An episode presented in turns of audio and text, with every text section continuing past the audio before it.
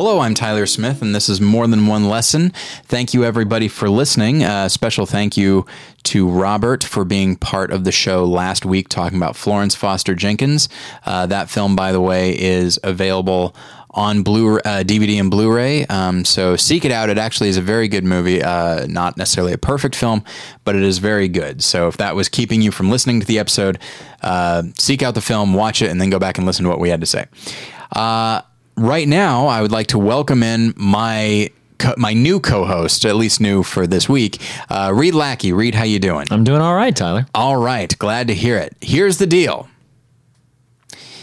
We will be talking about a film called A Monster Calls, mm. directed by J A. Bayona and written by Patrick Ness based on his novel. Now, when I saw this film uh, and reviewed it, I thought it was going to get a nice wide release. Mm. Now, it has gotten a wide release, certainly by the time this episode posts. Sure. But uh, at the time... Like I posted it and I told everyone I know, like, hey, you got to see this movie. Everyone's got to see this movie. Yeah, it's playing it at the moment because we're recording this several weeks before this episode goes up. Um, it's playing in like two theaters in Los Angeles, right? Which means it's not playing anywhere else. Yeah, exactly. Um, but uh, hopefully by the time uh, you're listening to this, or by the time you see that this uh, has posted, uh, hopefully it has come to your city. Uh, I think it gets. I think honestly, it got an it got a December release in case there are any Oscar possibilities. Yeah, and then it's getting a wider release uh, in mid January. Right, so, right. Uh, so check your uh, tech, check your lo- local listings, as they say, and uh, and see if it is playing near you. If it is, seek it out. It is a marvelous film. Yeah, it really is. Uh, I was telling Reed that uh, as of right now, the film is either my second or third favorite movie mm. of the year. If it is third, it could bump up to second. And if it's second, it could possibly bump up to first. Mm. Um, it is a film that I, I had a feeling it would affect me, but I actually, it affected me on such a different level than what I expected. Um, it's about, you know, this young boy whose mother is dying of cancer and his various flights of fancy that, uh, that, uh, help him to not merely escape that situation, but also to cope with it. Yeah. So already I just thought like, all right, we're dealing with grief. That is obviously, you know, d- death of a parent. That's obviously a thing for me. Uh, and the film actually is about so much more than just grief. Yeah. It is about bigger things than grief, and grief is already pretty big. Um, and I, I found myself challenged spiritually, challenged personally. Definitely. Um, the way that I live my life, um, the way that I carry myself, uh, this film really got to me on a number of levels. Oh, absolutely. And, uh, and we can talk about that in a moment, but, uh, I know that you read the book. When I did. did you, how, it's a f- relatively recent book, right? Like I, in the last uh, few years? Oh, now I'm going to be a bit remiss. I think, yeah, the last four or five years, maybe a, a terribly brief book. Um, uh, honestly, the, it would probably, you could probably read the book in about the amount of time it would take to watch the movie. Maybe, maybe thirty to forty-five minutes longer than that. But I think I read it, I read it in a single sitting, and I think it took me maybe two, two and a half hours to read the book cover to cover. It's very brief. Um, but I had read it, and uh, honestly, this is this is a movie that I saw the trailer, and I was like, hmm, A Monster Calls. Already the title intrigues me because yeah. my love for horror and all things monsters and everything. And I, so I, I checked out the trailer, and got a little weepy at just the trailer. Sure. So I was like, okay, this is a story I'm going to need to see. I'm going to need to probably check this out. And then, you know, saw that it was based on a book. I was like, well, let me just see if the book's available at the local library. And it was. And so then I read the book and was floored, was just absolutely mm-hmm. floored by the story. I will say that the movie is a very faithful adaptation of the of the book. Uh, only only a couple of minor changes that they made, which I think was just for time, um, maybe a couple of structural things. They did add a nice visual cue towards the end that I thought was really a nice touch, a beautiful touch uh, that is specific to the film. And would probably not play as well in a book. Correct. Like that Absolutely. is a visual choice, and good for them. Yeah, and it would need to be, like, if it were in a book, it would probably need to be illustrations. You couldn't sure. you couldn't textualize the the emotional weight of what you're seeing yeah. on the film. So very, very smart choice by the director, and and probably by Patrick Ness in adapting it as well. But uh, it is it is such a profoundly affecting story. When we watched it, um, I watched it with my wife, and uh, I jokingly, uh, hi honey, I love you. Uh, she punched me towards the end of the film because uh, it was just so, so sad, you yeah. know? And, uh, and so it was, it was joking, teasing thing, but, you know, punched me right in the arm. Like, why do you make me watch these sad movies? But it's one of those, for me, it was one of those uh, sort of cathartic emotional experiences. Like, it definitely touched on some places that are difficult to talk about or difficult yeah. to think about. But um, as I'm sure we'll get to in the course of the conversation, this film and the things that it is exploring uh, might uh, might actually be, you know, immensely helpful in some ways in trying to trying to sort of understand the, the process of dealing with hard things. Maybe yeah. not even just grief, but just yeah. dealing with dealing with hard things. And uh, I, I think the film is the, the the metaphor of the monster in the film is profound. Yes. And I think that's the first and still the the largest thing that I respond to is the fact that it is, you know, a monster that is incorporated into this story and not, you know, a kindly, right. soft figure. It's not, uh, it's not a gentle, inviting figure. It is something wild and scary and unpredictable. Yeah. Um, and I think that's key to what the story is, is driving at and yeah. what it's trying to explore.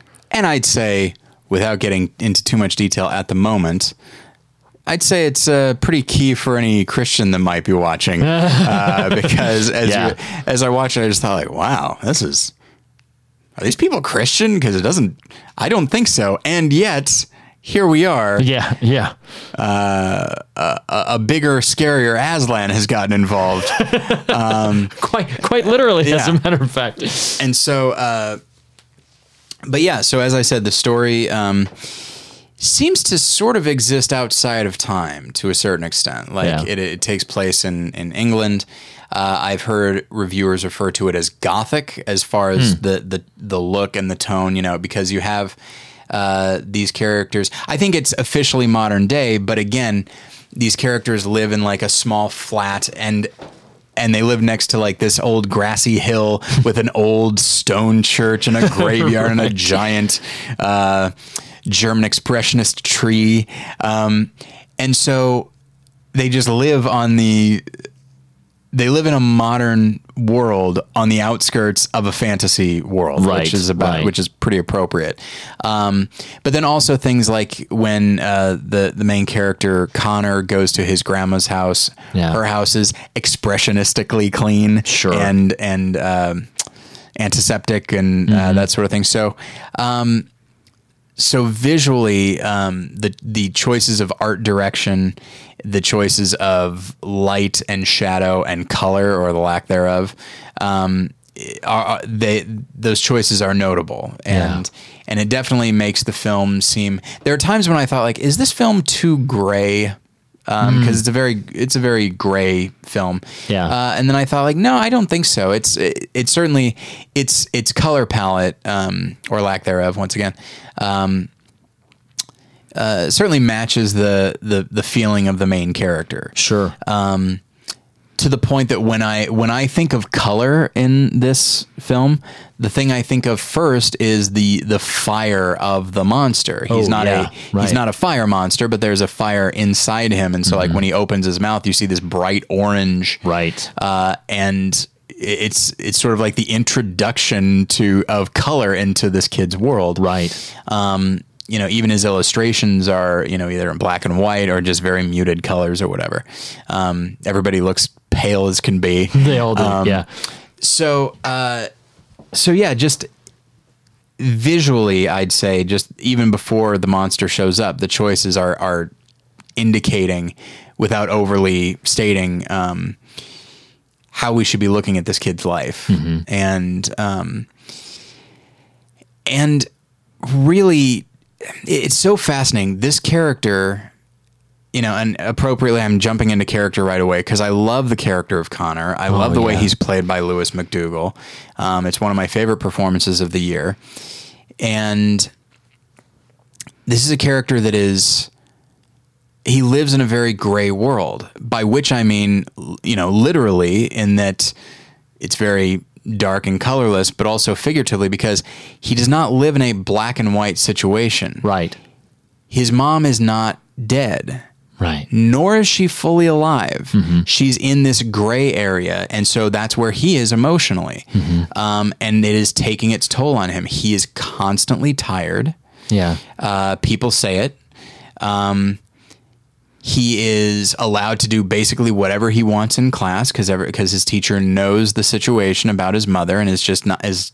So when he's just quietly like drawing and not paying attention to the lecture, there comes a moment when the teacher first says Connor, and you think he's going to scold him. Yeah. But instead, he's actually very understanding. And so Connor is in this position where people are trying to protect him. And in doing so, uh, they're essentially allowing him, and, you know, with the best of intentions, allowing him to continue to live in this limbo mm. where by by not requiring him, for example, to focus on schoolwork, they're basically allowing him and forcing him to focus on his mom yeah. all the time. Yes. Yeah. And so those facts uh, are so interesting, and you just get a sense that this kid is about to just drop. He looks tired, he oh, looks yeah. sickly, and he just looks like the weight of the world is on his shoulders, understandably so. Sure. And it's, I don't know, so it's, again, I I, I, I guess um, I'm a fan of expressionism, and while I'd be reluctant to say that this is an expressionist film, it definitely is a, a film that takes its visual cues from the inner life of its main character, which by its definition is, is expressionistic. So, sure, sure. Um, so yeah, uh, and we can get into story stuff in a moment, um, but that's the thing. To talk about story, to talk about visuals, is to wind up at character. Absolutely. Yeah. Which will then eventually get you into theme. Mm-hmm. So... Uh, So yeah, I really loved this movie. I, I went to a critic screening and I thought, why did I do this? I'm going to cry this uh, whole time. Right, right. Um, and uh, there were a couple moments where I almost did, but the film is not, I don't think it's trying to make you cry. I think if the tears come, so be it. But I think it's trying to do, it's trying to do right by its characters and do right by its its story. Right. Um, there are some films that I think are trying to, I remember Roger Ebert said this about Patch Adams, that it's a film that's trying to surge. It's not just a tearjerker. It's trying to surgically remove the tears from your tear ducts. Um, that's so true for that movie. And this is, this is not that. I did not feel no, manipulated right. no, at all. Mm-mm. Um, and I don't know. I just, I, I can't say enough good things about it in general. And sure. It's sure. to the point that, I almost, I feel like I'm doing a disservice to the film by simply saying it's great. So back to, so on to the companion film, you know. Um, but one thing that, that does happen. So this kid is, his, his mother is dying uh, of cancer, and out of that large tree by the, uh, by the old church uh, comes this, this large and intimidating, frightening monster voiced right. by Liam Neeson. And this monster first shows up and is very vague. Yeah. And is very scary and basically says, I'm going to come back several nights in a row and I'm going to tell you some stories. Mm-hmm. And he comes back and, and the stories that he tells, first off, are animated. Right. And I'd say beautifully so. Definitely. Um, and the stories are always, uh, always seem honestly like parables, um, sure. or, or at the very least, like fables. Mm-hmm. And it's, just, there are stories in which you think one thing is going to happen. You assume something about this character in the story or that character in the story, only to find that, oh wait, no, it's more complex than you thought. It's more complicated than you thought. And what, so that's what happens at night. And then during the day, Connor is dealing with his mother. He's dealing with his grandmother, played by Sigourney Weaver. He's playing sure. with his, his, father who lives in uh, Los Angeles, who comes to visit, played by uh, Tony Kebbell or Kebbell. I don't know how you say his last name. Uh, I would I would say Kebbell, but I could be wrong. That's probably right. Um, and so he's dealing with all of this stuff. Uh, he deals with bullies at school, and the bully is likely attracted to him. He might be attracted to the bully. It's hard to say. Yeah, there's a, there's a bit of an undertone there that I was I was appreciative of, that if it was going to to induce that element, that it didn't make it uh, it, it didn't make it overt.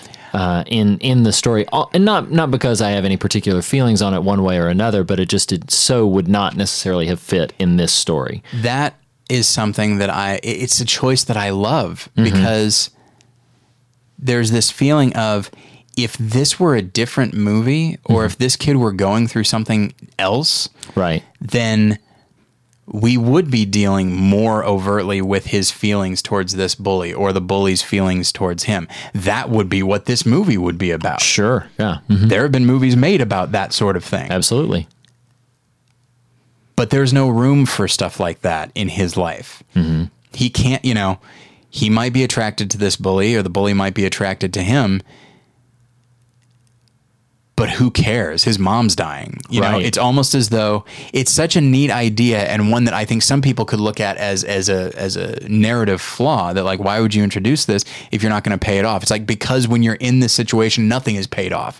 Everything right. is a subplot. Yes. Um, including stuff with his dad, you mm-hmm. know. There's all these other elements, because life is still going on, but you're at best fifty percent there. Right. At best. Mm-hmm. And so, um, so I love that inclusion, mm-hmm. you know, um, and the fact that, like, because he is where he is emotionally, the, the eventual payoff uh, of the bully stuff pretty much guarantees that they are not going to dig, dig into the attraction element. No, right. Of course. Um, And so, and that says just how much his, his current emotional state is dictating how he deals with these other subplots of his life. Right. Um, so yeah, just even choices like that, I find so inspired. Yeah. And it's, I don't know anything about uh, Patrick Ness. I don't know what his life experiences have been, but I wouldn't be surprised if he's been in this exact situation, because it feels so honest. Mm-hmm. Um, And so, uh, but yeah, and the, the the central relationship is, I guess, between Connor and the monster, but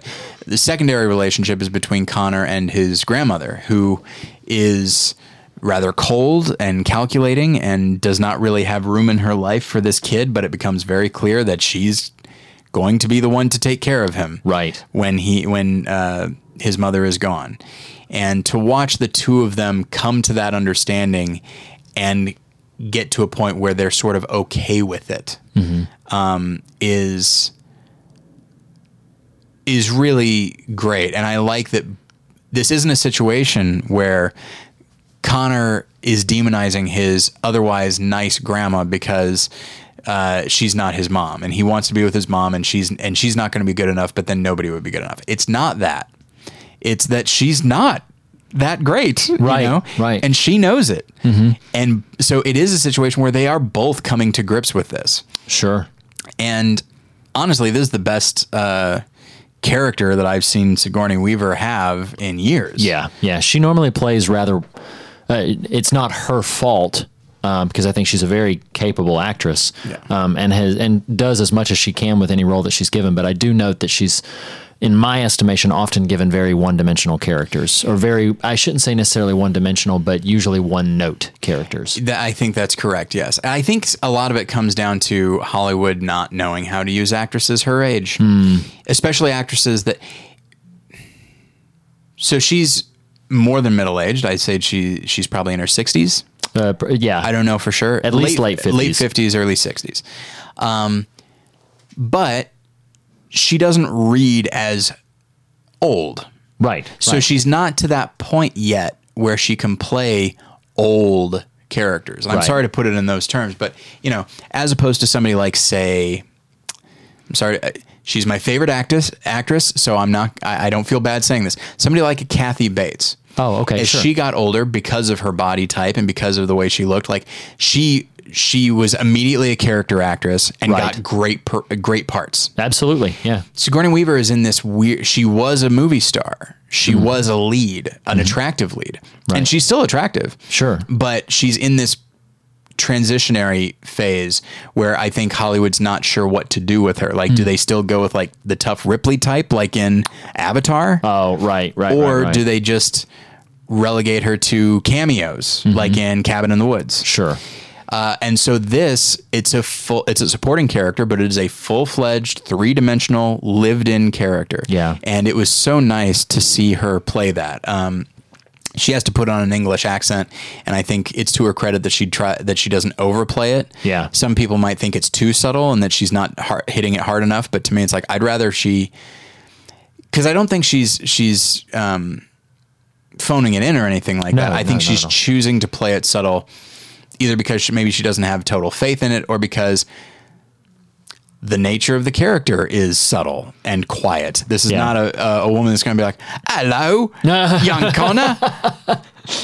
Oh, yeah, your mother's a bit sick. You want to come stay at my place? That's so you know. funny. She watches Mary Poppins to right, learn what yeah. not to do. When yeah. you're you want to come sweep my chimney, Connor? Your big monster friend can help with that. Oh, man. Um, so uh, that's my terrible Cockney accent, by the way. Uh, sorry about that. Oh, that's um, funny. So... Uh, So yeah, that that's the secondary uh, relationship, and that one feels earned as well. That's the big thing for me with this film is every beat that in any other film I would be cynical about. Mm-hmm. In this film, because of just the time given to the characters and the way the story is structured, uh, I feel like everything is earned. Yeah. Oh, I, I wholeheartedly agree. I love... I love the grandmother that she's, you know, what I wanted to, what I was thinking about when you were talking about the character and how subtle it is. She's a very orderly character. That's yes. in the narrative. That's, that's in the construction of who she is as a person. She's a very orderly character going through something that is the textbook definition of disorderly yeah, and chaotic. She has no control over this. No.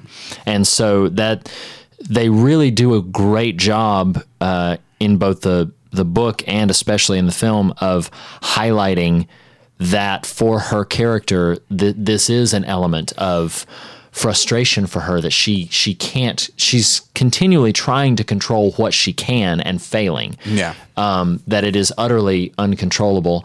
I don't know that I've used this phrase publicly. I don't even know if I've used it. Like even among this some is a of Christian my friends. podcast, so I know, keep that I know. In mind. Um, even among some of my friends and family, but in my in my heart and mind.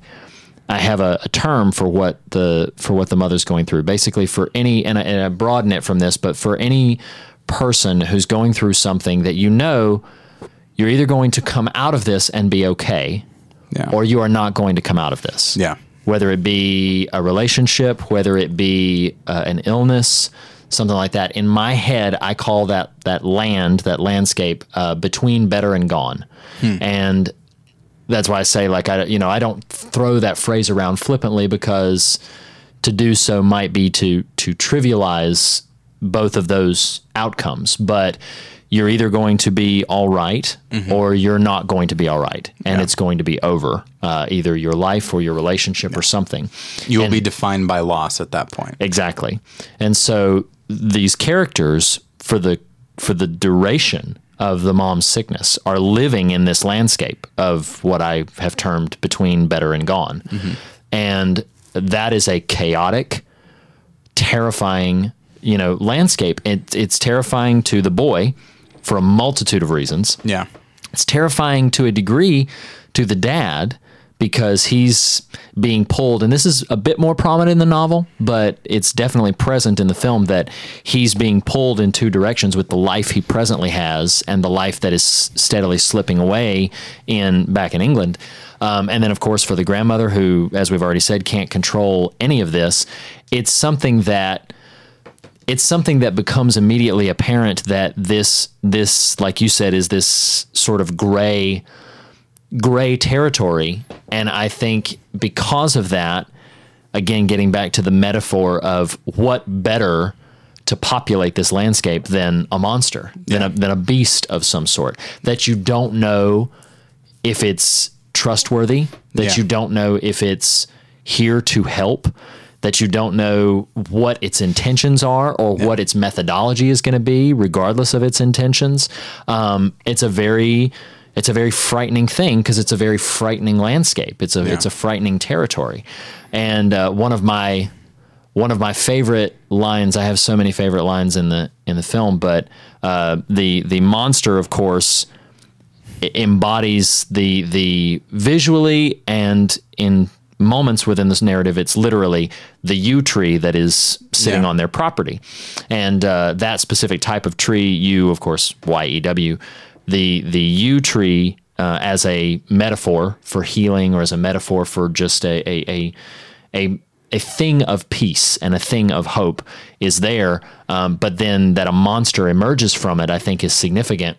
One of my favorite lines in the film is when the mom is telling Uh, Connor about a new treatment that she's going to try that's developed yeah. from yew trees, and she's like, yeah, they just they cut it down and and they use it, and then uh, she said it's sitting outside of our back door the whole time, you know, we could have just cut it down ourselves. And she said, but we won't cut down that one because that one's a friend. Yeah. And I don't know why that one got to me so much, but just that that notion of this this frightening thing, this wild, uncontrollable thing, is somehow still a friend. Yeah. And uh, yeah, there's a multitude of spiritual metaphors that you could make for that. I know. That's, this film is just so full. It's mm-hmm. so full of things um, to talk about. And, um, you know, one thing that I actually want to do, um, the companion film, which I want to actually get to so that I can then move on. Okay. Because yeah. the companion film is actually not a thematic companion, although it is a little bit.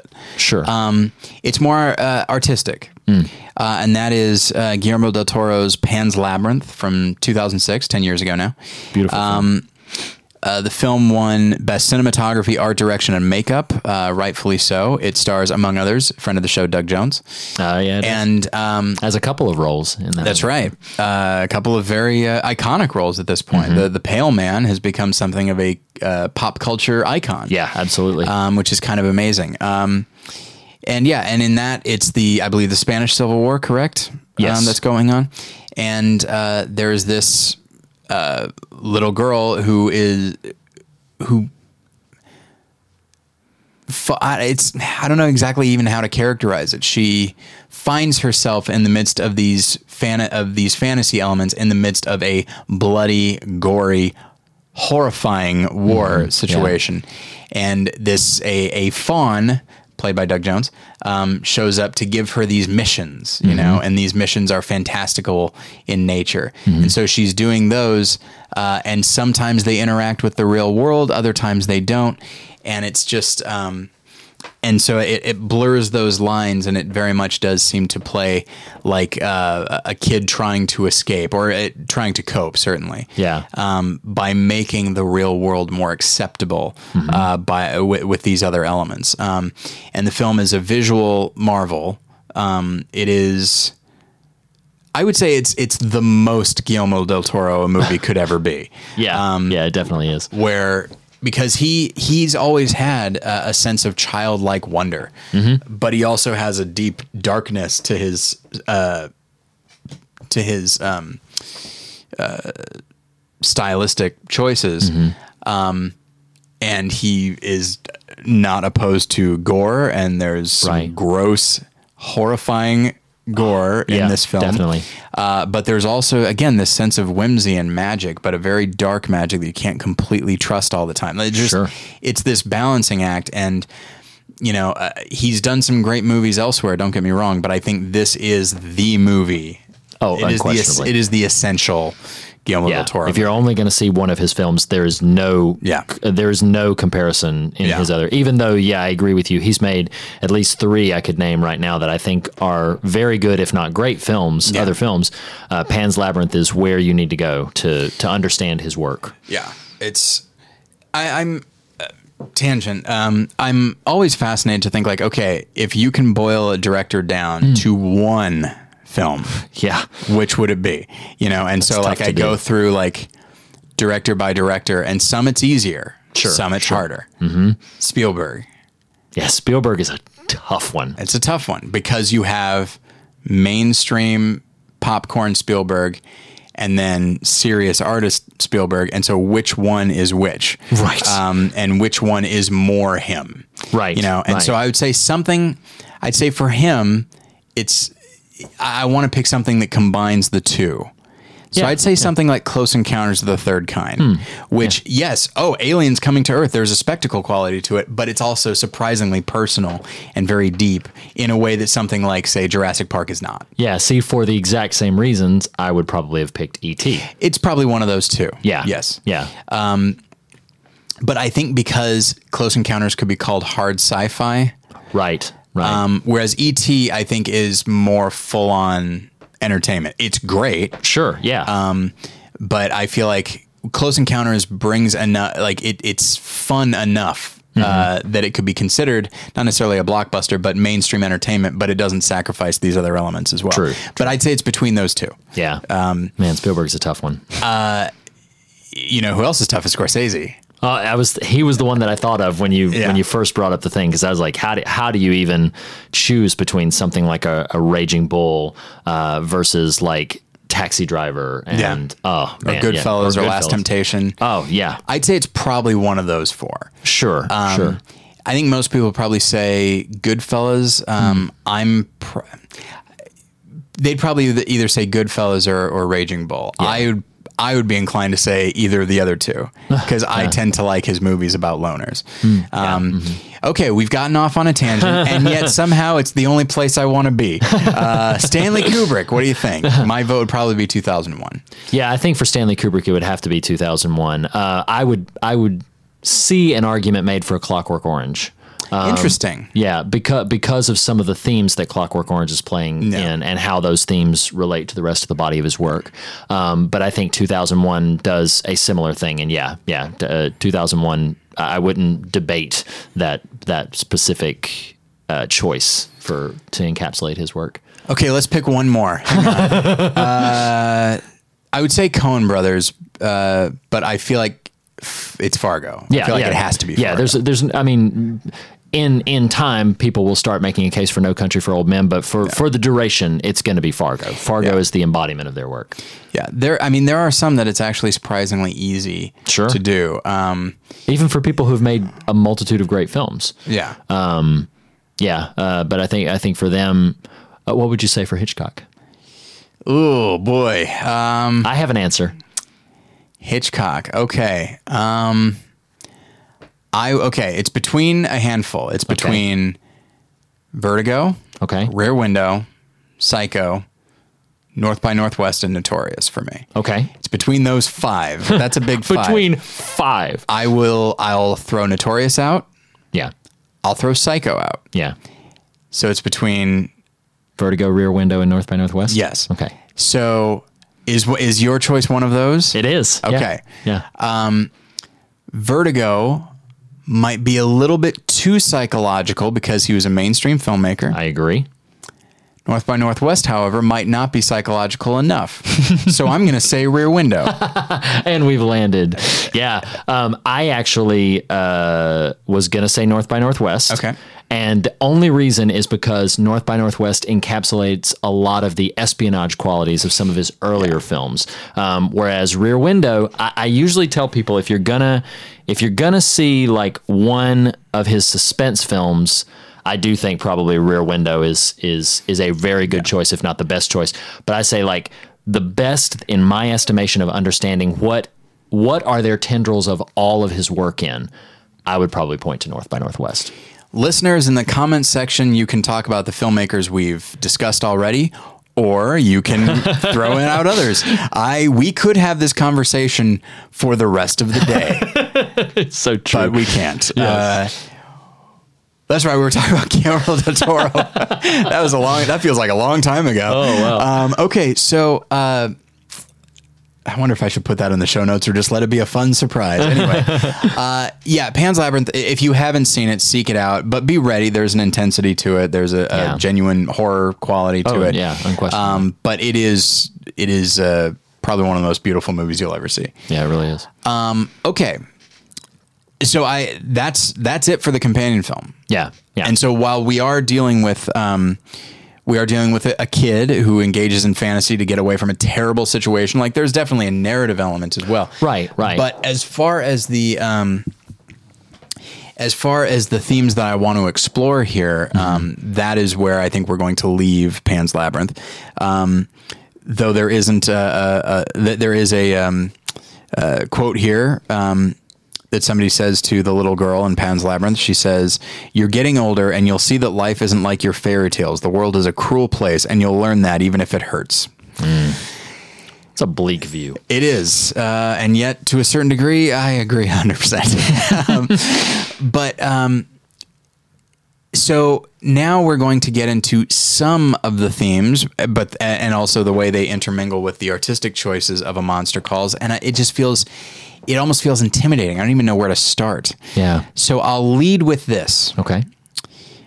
There was, I, I wish I'd taken the time to, to look it up, but there was a review of A Monster Calls by a critic that I thought was remarkably dismissive and smug. Ooh. He was complimentary of certain things, specifically the music. The music is very good. Oh, the, the music film. is gorgeous. Yeah. Um, but he had said something along the lines of, uh, this isn't exactly what he said, but along the lines of, it's like, yeah, okay, we get it. It's okay to grieve, blah, blah, blah, moving on. Oh my gosh. Wow. I read that and I think, yeah, first off, I think that's, on a surface level, I think even that's a misread. It's okay to grieve. Mm, right, right. It's, grief is, it. I'm not sure if I would even use the term grief in regards to this film, because the character is pre-grieving and he's grieving the situation, but it's not the type of grief that we would talk about, which is he hasn't lost her yet. Right, right. He is losing her, and that's a very different process. Mm-hmm. Um, but also, but again, that is the most superficial read of the of this film's themes, in my opinion. Yeah. Um, I think it uses grief, and it uses the specific, um, the specific element of not merely loss, but losing. Yeah. And it uses that gray area to explore something much deeper than grief, deeper than love, deeper than anything, yeah. which is, uh, the way I say it is, is honesty, mm. or I guess you could say truth. The film does talk about truth. Truth. Yeah. Um, heavily. And it's, it's so fascinating to me. And so here's, here's what I'll say, uh, listeners, if you have not seen this film, I'm going to be spoiling something. Now, it's it's a thematic spoiler, mm. but it is still, this is not a twist. Right. This is simply the cul- the emotional culmination of the film, and maybe you don't want me to say it. You yeah. know, you yeah. will you will want to arrive there. Yeah, I agree uh, on with your that. Own. So we've been talking about how difficult it can live, it can be to live in this gray area of not being one place or another. And so Connor seems to be running from something uh, throughout the whole film. Right. And the monster keeps confronting him about it, you know, but first he says all of these stories, these three stories that are, uh, that are about people that are contradictory in certain ways. Yeah. And then he finally confronts Connor in a in a moment that is just so, it's not scary, but it's loud, it's calamitous, yeah. it's it is, for lack of a better term, scary, because yeah. this monster is not going to let Connor go. Yeah. Harrowing is the word that yeah. that came to my mind when I was watching it. He's not going to let Connor off the hook. Right. And in that moment, he seems at his most monstrous. Mm-hmm. And he just, and he's saying, I want you to tell me something that's true, mm-hmm. you know? And he just pushes him and pushes him. And like, there's all these, there's all these, uh, you know, it's very loud and there's just chaos going on all over the, the very place. Ground is fracturing yeah. under him. And so finally Connor yells it out because he knows what the monster wants to hear. Yeah. He might not have ever put it into words, but he definitely knows the feeling. And what he yells out is, I want it to be over. Yeah. Oh. Mm-hmm. Oh, my gosh. Yeah. It hits me even just hearing you say it again. Yeah. Yeah. It's true. And if you... I, I mean, it is that realization, I want it to be over. Well, in this instance, we know what over means. Right, right.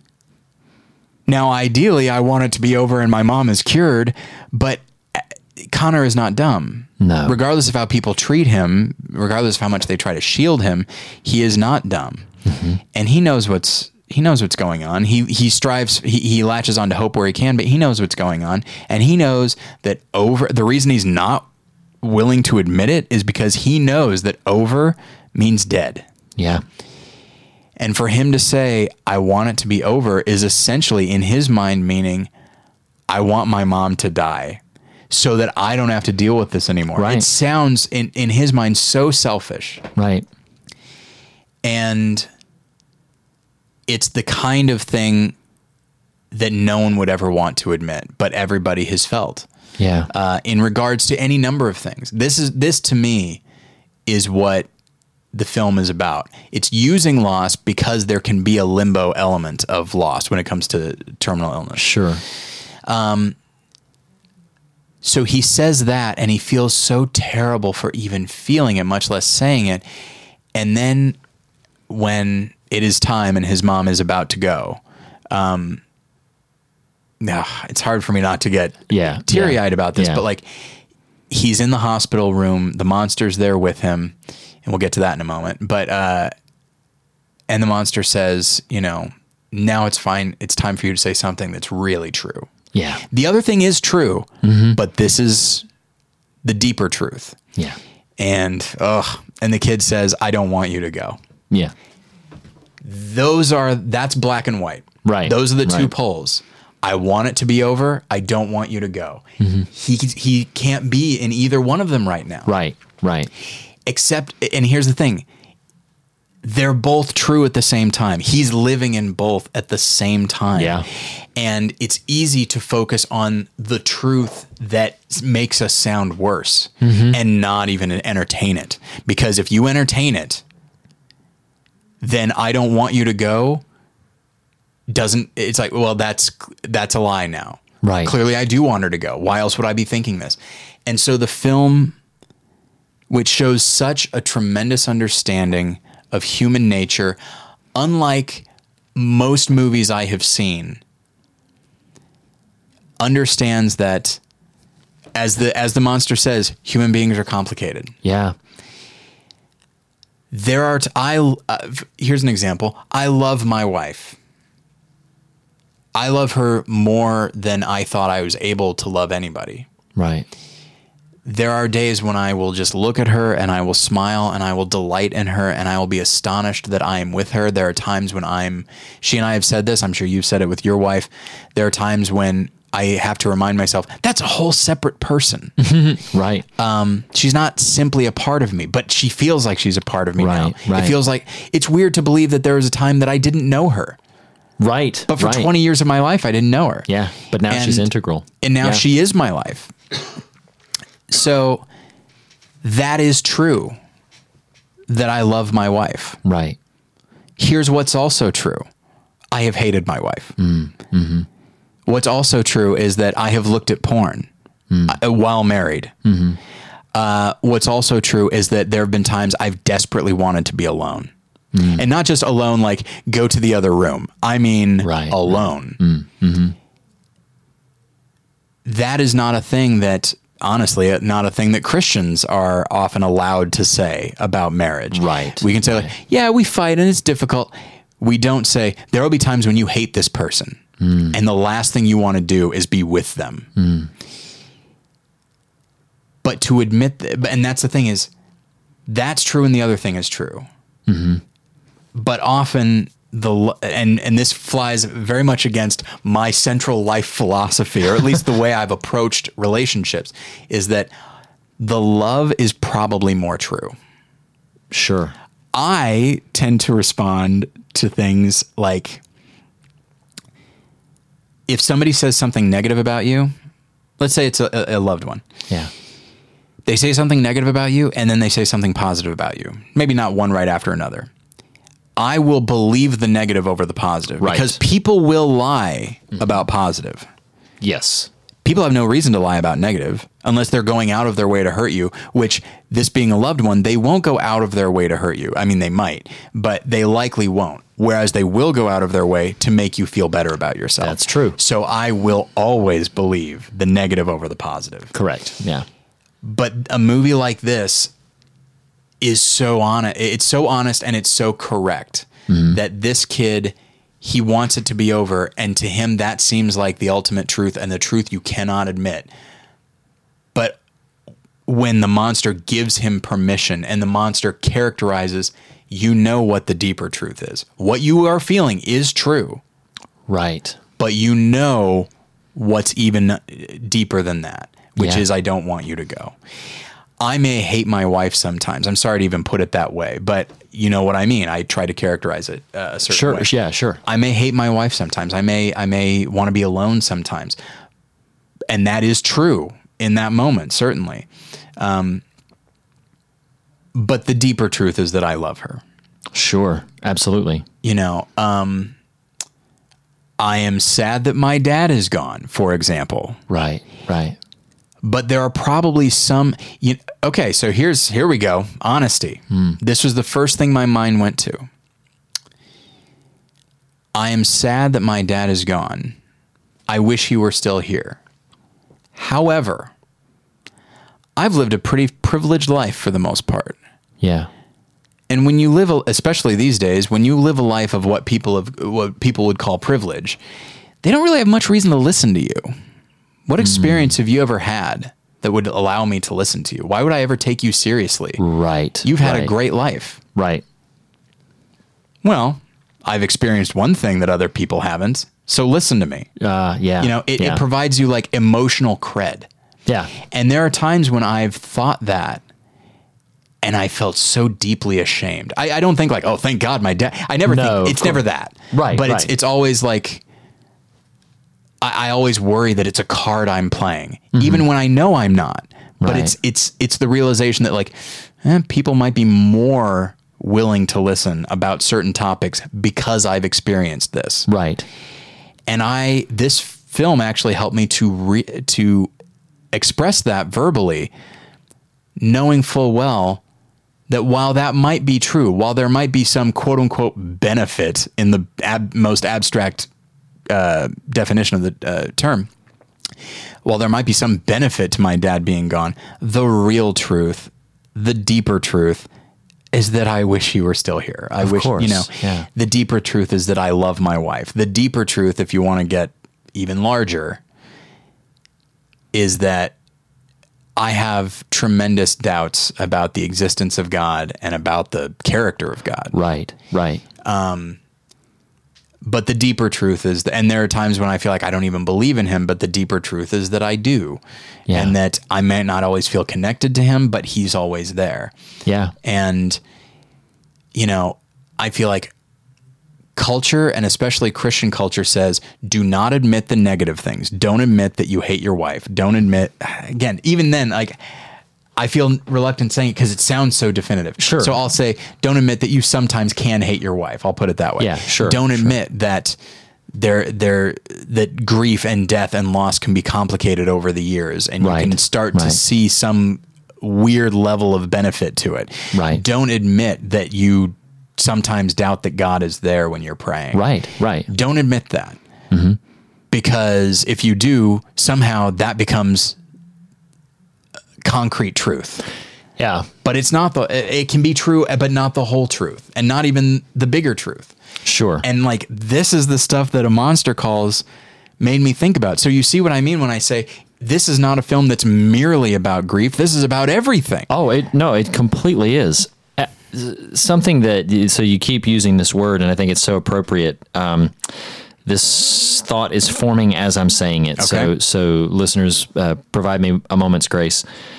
You keep using the word admit, admit, admit. Mm. And so as I'm reflecting on this movie and what it raises up in me, so admit Uh, obviously, in the context of the language you're using and the sentences you're saying, admit means, you know, owning up to it, uh, mm-hmm. confessing it, things like that. But what do we talk? What is another uh, definition of the word admission? It's entrance. It's acceptance. Yeah. It's there's there's something that you are you are stepping into it now. And if I can scratch at this visual metaphor that I think the film does a better job of doing, but trying to encapsulate these thoughts, I've said before. I've said it. I think I've even said it on this show that the thing I was unprepared for in being a parent is how my capacity to be angry at this this person that I so deeply that that without a moment's hesitation I would give every drop of my life's blood for, mm-hmm. and yet he cannot listen to me all day, and boy, the fury that will that will well up in me. And it's it's this apparent sort of dichotomy, and, and the same thing can happen with a marriage. The same yeah. thing can happen with a, a parent, uh, you know, with your parents, you know, that you can feel this simultaneous moment of, you know, it is rising up within me to to do you harm. Yeah. And yet it is also deep within me to take upon myself any harm that I would yeah. do to you. And it's it's it's kind of this funny thing. Where, interesting way of phrasing that, by the way. Oh, really? In Christian terms. Oh, yes. Yes. See, to take upon ourselves the, and boy, this, this film is chock full I of know, it. It's I so know. chock full of it. um, but the, the, the thing that I think about is you talk about this, this truth and then this deeper truth. So there's like, there's a, there's a truth that's somewhat uh, be- beneath the surface, and then there's something that's like bedrock and core, yes. and you know something that's even deeper than that. What I kind of view it as is I view that, and not that I'm actually negating what you say. I think that's a very that's fine. I'm not super thrilled with how I phrase it, uh, but I think about there's this there's this deep underbelly that is perfectly acceptable. I don't want you to go. Yeah. I love my wife. I love my son. I love my parents. I yeah. all, all of these kind of things. Those are the deep things that we can say and we can admit them. But then when it comes time to deal with the pain, when it comes time to deal with the complications, wow. when it comes time to deal with the the elements that are not public knowledge, the elements yeah. that are not pretty, the elements that are not cozy, the elements that are not comfortable. When it comes time to deal with that, it's like there's a fog that creeps in over those other elements, the mm-hmm. elements of love and affection and devotion. A fog creeps in over that, that if we do not, if we're not brave enough to call that fog out and, and slice through it and say like, hey, th- this is what this fog is. And if we are not willing to admit that to ourselves, then it will overwhelm and overshadow those other feelings. It's how, you know, anger and frustration can lead to bitterness if not dealt with. It's how those things can lead to a deeper resentment and to a, a fracturing of the relationships that we hold dear and that we would give ourselves completely over to.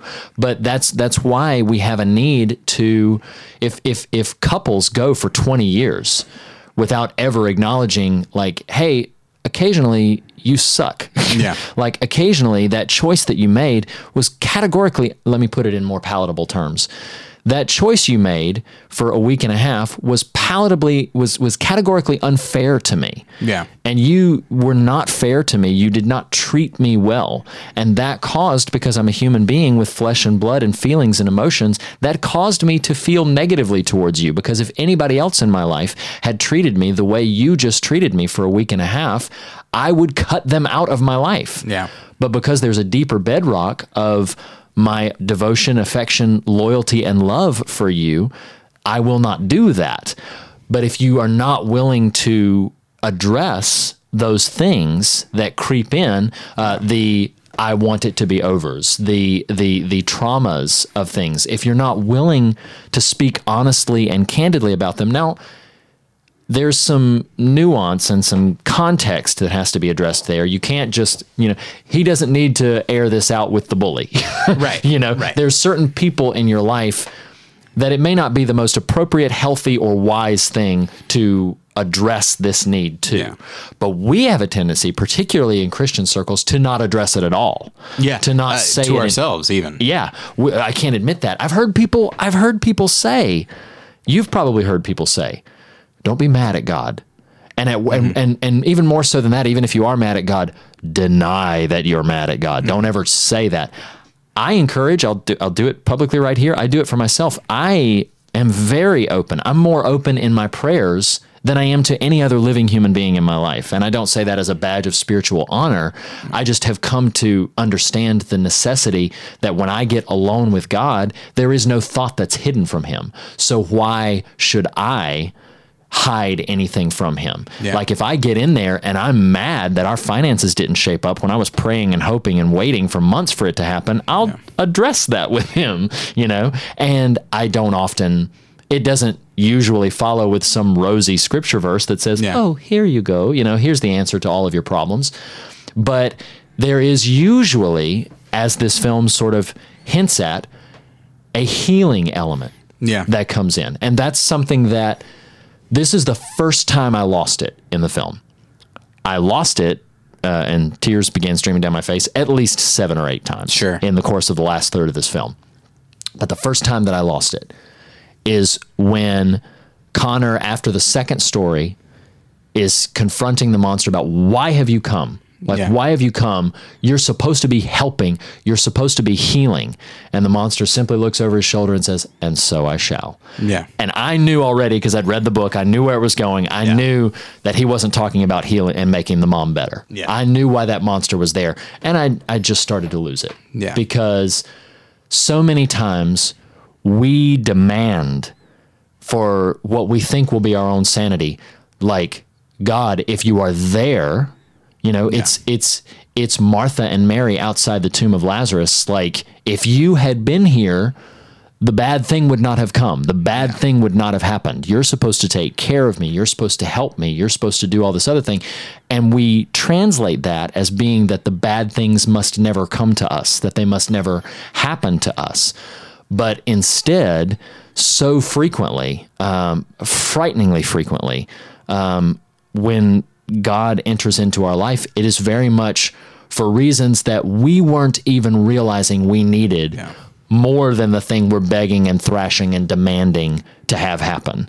Yeah. And he's there always, as the monster is for Connor, always reaching for that that deeper thing. Like, yeah. we're going to have to deal with this thing before you ever can even begin with all this other stuff. Like, it's it's amazing to me, things like uh, trivial things that we get so uh, fussed up about, like our jobs or like our finances or things like that, that are that are definitely impactful for our, the rhythm of our day-to-day life. But we get so caught up in them as if they are ultimate things. Yeah. And I do think about it from time to time, like how frequently the Lord must look at me and just say, like, you realize this is a non-issue. Like yeah. this is, this is not at all. I would love to get in and start dealing with your, you know, bad theology or your emotional baggage or all of these other things. And you're so caught up on, you want this bill to be paid. Like yeah. that's nothing. That's nothing in the scheme of who you are, because yeah. we define things by those elements that we can see, that we can control, elements that have a plus or minus end result, yeah. uh, the better or gone thing again. But this monster for Connor is concerned about getting to the root of what he's yeah. truly experiencing. And so frequently for me, I know I've experienced it and I've seen it exhibited in other people, that when the Lord shows up, he is often much more attentive to the thing we weren't even realizing no. we needed help with. And oftentimes it can feel like he's a monster. Yeah. It can feel like God is is a a beastly figure in our life, stubborn and unwilling to to do what we demand that that he do no. for us. And it's not until we get to the the other side of the story, uh, to, to use some of the metaphor that Monster Calls uses, it's not until we get to the rest of the story, the end of the story, yeah. that we realize, like, oh, this is, this is why you came at all, you know, like yeah. a beautiful touch that the book does not have at all. It's nowhere in the book, because it can't be in the book, um, but translates so beautifully.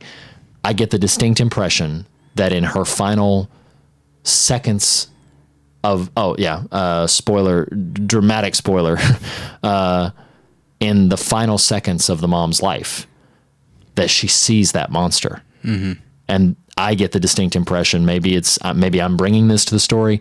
Maybe the story is, is putting it forth to me, that she's tremendously comforted by yeah. seeing this monster, and that it is a release and a peace yeah. that she can go, because it's, it's something. And I think that's uh, further solidified by the, the image that we get towards the end of the film, the final yes. image of the book, um, that this thing, which is so frightening and so uh, propulsive and destructive, and, and it's so chaotic. Um, it is a friend. Yeah. And it is here to heal us. And the bottom line is, most of the time we have a resolution for our problems. If this would happen, my problem would be, would be better. It right. would be gone. But A, most of the time we really don't know what would fix our problems and what would solve yeah. them and what would make them better. We are not the best judges for understanding those resolutions.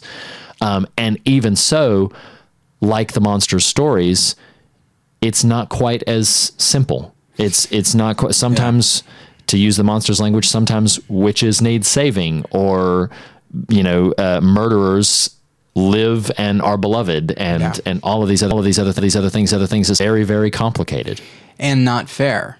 And that's not the other fair. Thing. A murderer who is then, uh, then beloved, and literally nobody knows right. what he has done. In fact, quite the opposite. Yeah. Um, you know, it, it's, it's frustrating, but it's complicated, and that's the way things are, you know, yeah. and I'm sorry to, and while it very, it, it, the phrase "that's the way things are" can be very uh, cynical, and it can be, be very discouraging. Um, I think the monster as a character is so well defined. Um, mm-hmm. And I think it's a great performance by Liam Neeson, because yeah. he has to start as genuinely intimidating and soften, mm-hmm. but never lose the authority. But the the authority is now on your side, and it's like, it is a comforting authority, if there is right. such a thing. Yes. Um, yeah. And so, you know, when this monster is is saying these these things uh, about, you know, with his stories and that sort of thing, it just feels so. It's weird that. The cadence of the monster is simple mm-hmm. and definitive, mm-hmm. but what he's saying is incredibly complicated. Yes. And contradictory, mm-hmm. uh, seemingly contradictory. Um, and I don't know, it's, it's weird. It's like, this is a, this is one of the best depictions of God I've ever seen. Yeah, it really is. Scary. Yeah. At first, seemingly unmoved by our, by our pleas. Right. Um, but able to cut through, Uh, but without malice, cut through our defenses, cut through our ideas of what life needs to be mm-hmm. to get to something deeper, something truer, and something more healing. You know, mm-hmm. it's, it's worth noting that when Connor finally says, admits this truth to himself, you know, I said that he's tired, he hasn't been sleeping, and then he finally can sleep. And it seems, yeah. and it just seems like such a, you know, it's, it's weird. Um, I'm sure people have been in a situation where they haven't slept for a long time, and then they can, and then they finally sleep, and it's a deep, rejuvenating sleep, and they sleep for hours, and then they finally wake up, and it's like, that is so much what I needed. I've, yeah. I've been in situations where I've been tired, I've been depressed, I've been in a bad, bad place. I've been angry at people. I've been like so angry. I've wanted to like cut off relationships with them. Mm. And I'll, I'll like pray at the end of the night and say like, I'm so angry and I don't even know why. Yeah, do whatever right. you need to do. I don't like, this right. is frustrating. Yeah. And then I would go to sleep, and I would sleep for like twelve hours, mm. and I wake up and it's like, I don't, there's not a drop of anger left. I don't know where that, I don't even, so much so I can't even imagine how I arrived at that anger. Right. Right. Um, And so, uh, just, there's something so, there's a, uh, uh, I think this was in, um, The Quiet American, the, the Graham Greene novel, yeah, mm-hmm. where he's talking about a woman that he loves, and he describes her as, uh, he's using these various metaphors and, uh, or I guess similes. And he says, uh, she's like the, the promise of rest. Oh, oh, not yeah. rest itself. The promise the of promise rest, of like yeah. long day, but you know that your bed is on the horizon. Yeah. And when, um, and when Connor finally admits this, he sleeps, the monster tells him to sleep, and he lays at the monster's feet hmm. and sleeps comfortably and soundly for the first time in however long. Mm-hmm. You know, that it's funny that you say that, that I was thinking for the past couple of minutes while you were talking about a Paul Simon song that I love. It's on one of his lesser albums, but it's a song called Quiet. Um, it ends the, the You're the One album. Um, but Paul Simon's song Quiet starts this way. It says, I'm heading for a time of quiet when my restlessness is past and I can lie down on my blanket and release my fists at last. Just this idea of there's a moment coming when I don't have to be so pent up, when I don't have yeah. to be so tight. Like you talk about that promise of rest, that there's there's something on the horizon where I can actually be at peace. And again, you know, that song is uh, titled Quiet, you know, like yeah. the, the, a, a place of stillness and, and rest and no more yeah. chaos. It's like, it's, that's kind of great. It's like, very inviting, even as we're talking about it. And like, I didn't, like, I didn't get a whole lot of sleep last night. So immediately I'm like, man, that sounds pretty good. I could really, let's, let's wrap this up. Um, so one thing that I do want to talk about, and this might be the, the, the last big thing that I wanted to say, um, uh, in approaching the monster as God, and I don't think I'm out of line in making that comparison. No, Just, I wouldn't say so. I think even even the most ardent atheist would look at that and think like, oh, okay, I think I see a metaphor here. um, the thing that really... It, it's uh, we are so in the in the...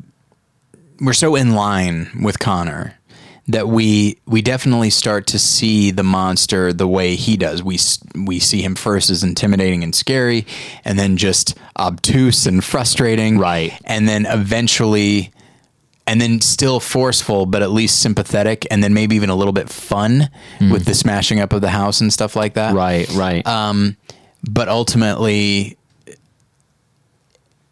But ultimately challenging, you know, that's mm. at the very last moment when the, not the very last moment, but when the monster is, is pushing Connor to finally admit this truth. Right. Um, you know, it's weird. Connor doesn't, he, he doesn't see the monster as an oppressor at that moment. He's not angry at the monster. He's just resistant. He's not mm. going to say this. And then once he, once he does, then yes, as we said, he sleeps at the monster's feet, but it's then time for him to go see his mom one last right, time. Right. And he says like, will you, I forget if he asks, but he says, will you come with me or will you be there? Mm. And, and sure enough, in that scene, you know, the, the hospital room, mom's there, grandma's there, and Connor's there. And right behind him is the, is the monster, this big right, monster. Right. And it's just this idea that, I'll I'll put it this way. Um, anytime somebody passes away, or anytime somebody's going through a bad situation, um, we we Christians tend to talk about like we we pray that God will comfort you. Mm. I for the longest time, and even though I've been in that position, even I don't totally know what that means. Yeah, like a comfort out of nowhere. Mm. What does that even mean? Mm. Um, You can be comforted by something, by which I mean the fact of something, by by a development. You can be comforted by the fact that, well, at least this didn't happen, or at least that did happen, or whatever.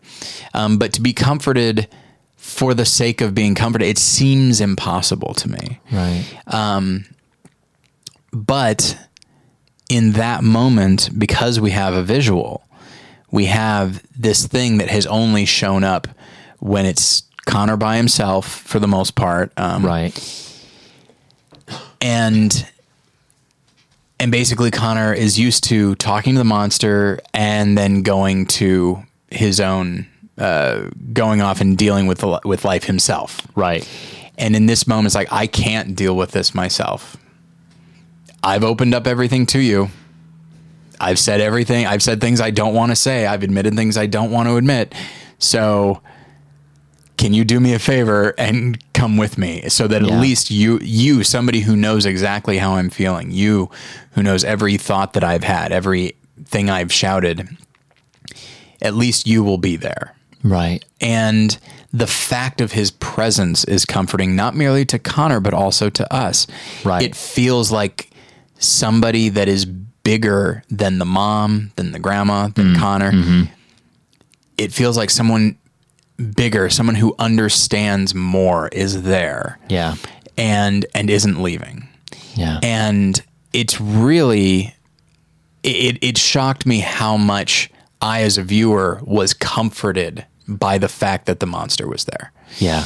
And, you know, as a, as a God stand-in, I, it helped me a, a great deal. The idea of like, that's where the comfort is. The comfort is simply not being alone, that you don't have to suffer alone, that somebody who knows what you're thinking, what you're feeling, what everybody is feeling, and the details of this situation, what they are, that, that, that this person is not going to leave you alone to deal with this stuff on your own. And so, uh, again, the film deepened my understanding of myself, yeah. deepened my understanding of God. Um, and it's just, uh, and it does so without, to, to my mind, ever being heavy handed. It doesn't seem like right. that crazy of a metaphor, you know? Um, right. You know, uh, I've I like C S. Lewis, but I've never been a big fan of the Narnia books, and I always thought that the way characters talked about Aslan, um, often before we see him, um, it always felt like that was C S. Lewis forcing his characters to talk about Aslan the way you would talk about God, or the way right. you would talk about Jesus. Right, right. Whereas this, the metaphor doesn't seem forced; it seems natural, mm-hmm. um, and. Yeah, it's just a, a marvelous thing uh, about the film. And one thing that I, there, there's a development there at the end that I kind of predicted, but it's still powerful, that, so the monster always shows up at twelve oh seven. Yeah, yeah. Uh, A M, pretty mm-hmm. much. Um, Only one time is it through the day. But that's because Connor, like, did... Oh, no, that's right. Uh, in the in the cafeteria. Cafeteria, that's yeah. right. You're, you're yeah. correct. Um, and so, uh, and then it's true. And I and I had a feeling, it's like, okay, twelve oh seven. I bet that's when that's when his mom dies. Mm, gotcha. And sure enough, there mm. at the end, you do have that. And it got me thinking, like, oh my gosh. Like my my my little pat on the back that, hey, I predicted that correctly. That gave way to something so much more astounding to me thematically, spiritually, uh, artistically, which is, so the monster in that moment is with Connor. But in a way, he's always been with Connor at twelve oh seven. At that like, moment. Like at mm-hmm. that moment, he was he was always going to be there. He was there leading up to it. He knew what twelve oh seven was before Connor did, before we did. Oh, and he wow. knew that twelve oh seven is going to be important, and I'm going to be there. I'm always going to be there. Yeah. And it just got me, I don't know, that, that yeah. idea got yeah. me thinking about it. Um, and that, I don't know. And I can't, I can't really verbalize more of that thought specifically, um, without mm-hmm. getting too abstract, but I, you know what I mean when I'm oh, saying I, that, right? Yeah. I think, I, I think I know exactly what you mean, that it's this idea of, uh, well, the thing that the, the phrasing that you used in talking about the comfort that it feels to know that the monster is there, you said knowing someone, uh, who bigger and then understands more. That's yeah. what I keyed in on. Um, the, the thing that I have always, in my theology and in my theological expressions and even in my emotional expressions of my faith, I think there's always been the most profound comfort in just simply knowing God understands. Mm-hmm. That's been a big thing. And I think part of it is because me as a person, I have a deep need to understand. Yeah. It's important to me. It frustrates me when I don't understand it. Uh, that's, that's just something specific to Reed that uh, I just, I need to know why a thing is what it is, and I need to understand how it works, and that's just part of my makeup. Yeah. So it's, of course, a tremendous comfort to me to know that there are frightening, terrifying things out there that I do not understand, but that someone, a friend, uh, you know, I'm just going to call him a friend in the context of this film.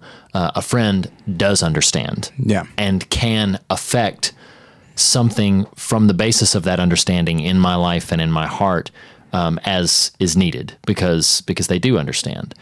And I think for me, what speaks so resonantly to me about what you're saying about, and that that's what hit me, is that it was not a surprise to the monster yeah. at all. That that this this moment, which made uh, have had no specific deliberate significance to Connor, um, but it was going to be the the moment, yeah. the ultimate moment, and that's always when the monster showed up. And I always thought it was interesting that we talked, uh, I think, in an earlier conversation about the significance of titles, and that the idea of a monster calls, but it feels like in the narrative that Connor is always calling for the monster, yeah. that there's something that Connor's drawing, and you could spend a decent minute talking about the idea of who is who is really calling. Yeah. The film is called A Monster Calls. Most of the beats in the narrative are Connor sort of summoning the monster, as it were, even unintentionally. The the, the film definitely lays the groundwork that his uh, unverbalized emotional expressions are what's drawing the monster out. So yeah. Connor's calling it, but then you find out ultimately that, yeah, because the monster was always aware of this information that needed to be expressed. So it's almost like the monster was the one calling Connor yeah. from the beginning. And I find that, I find that profoundly beautiful.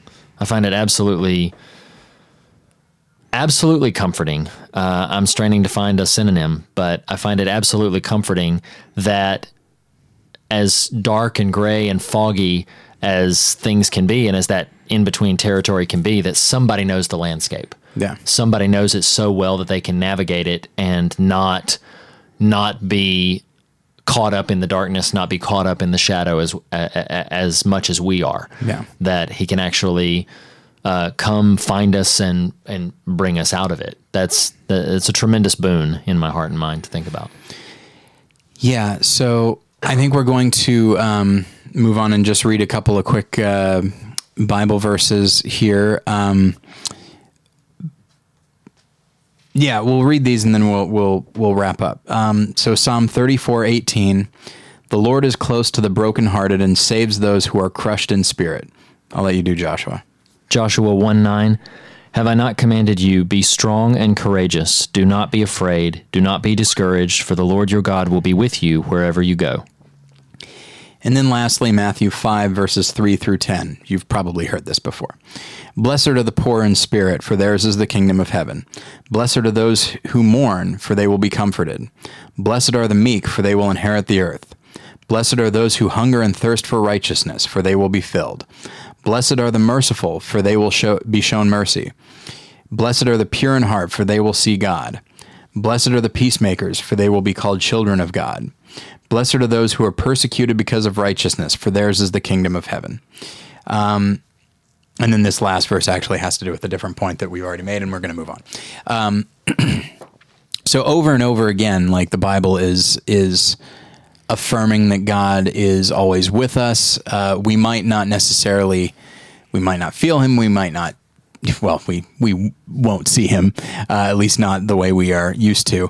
Um, and...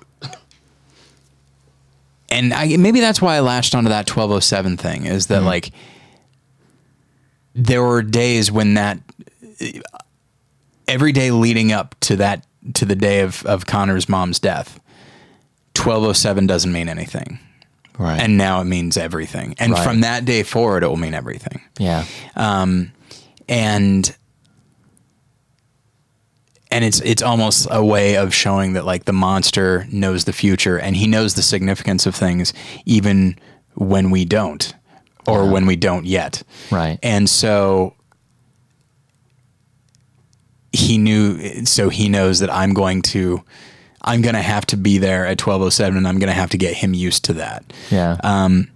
And so the idea of God wanting to comfort us and and being there to comfort us, even in times when we might not feel like we need comfort, when we feel like we're doing fine, right. um, you know, uh, let's let's throw around a couple of things. Uh, April eighteenth, day of my dad's death. That date had no significance. Mm. January twenty-fifth, the day of my anniversary. That day had no significance. Yeah.